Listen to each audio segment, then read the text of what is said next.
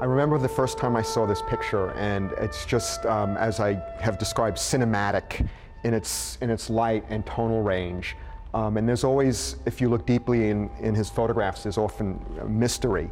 Uh, Ken Light, director of the Center of Photography at UC Berkeley, has studied and written about the photographs of Sebastião Salgado.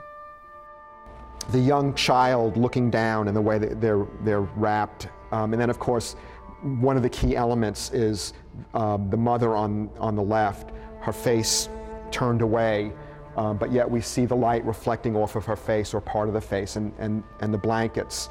Um, it's, just a, it's just an amazing, I want to say haunting photograph that um, in one photograph really fully describes the tragedy and the trauma that people had in the Sudan during the famine. At the David Brower Center in Berkeley, the exhibition Then and Now presents a selection of photographs from decades of work by Salgado. Salgado has traveled the world, documenting manual laborers in his native Brazil and other parts of Latin America, as well as refugees from war, drought, and famine in Africa and elsewhere.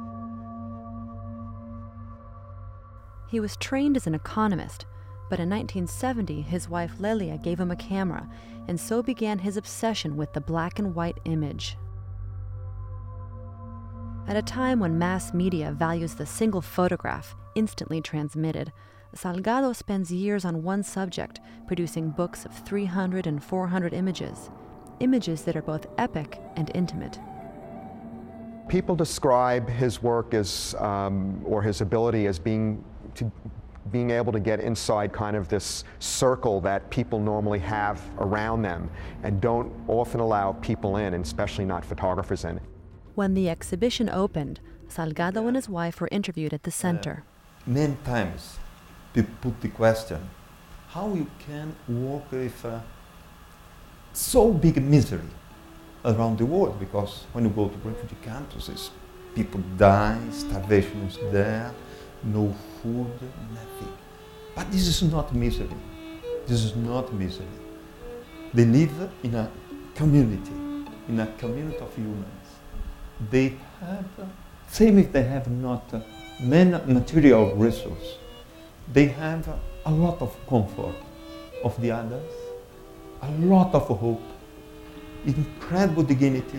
When a person dies, this person will not die alone. They die inside a group that buried them, that cry for them, that protected them.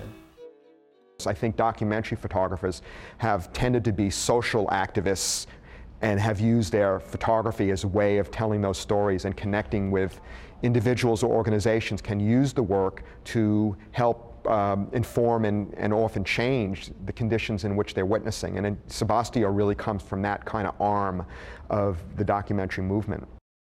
Salgado often makes his images available to organizations working for social change, such as Doctors Without Borders. The Brower Center, which serves as a home for groups involved in environmental and social action, chose Salgado for its premier exhibition precisely because his art is activist in nature. We always felt like we needed ways to engage new people in activism. And in my opinion, the arts are the best way to inspire people to think about the world a different way. And usually, to me, artists are the people who are the observers. They step outside society and they point out things about our culture, our patterns that maybe we don't see, and then help us to think about living differently. Salgado has been increasingly concerned with the connection between social and environmental problems. Through their project, Instituto Terra, he and his wife have been active in restoring the rainforests in the area of Brazil where he grew up. And his next project, called Genesis, deals with pristine landscapes and species that need to be preserved. While some question this new direction, others see the connection to his past work. He's somebody who has charted human suffering and human rights abuses, as well as um, living on Earth in different ways with different resources. And so he's somebody who's making it completely evident that you can't separate social or environmental issues or challenges or healing.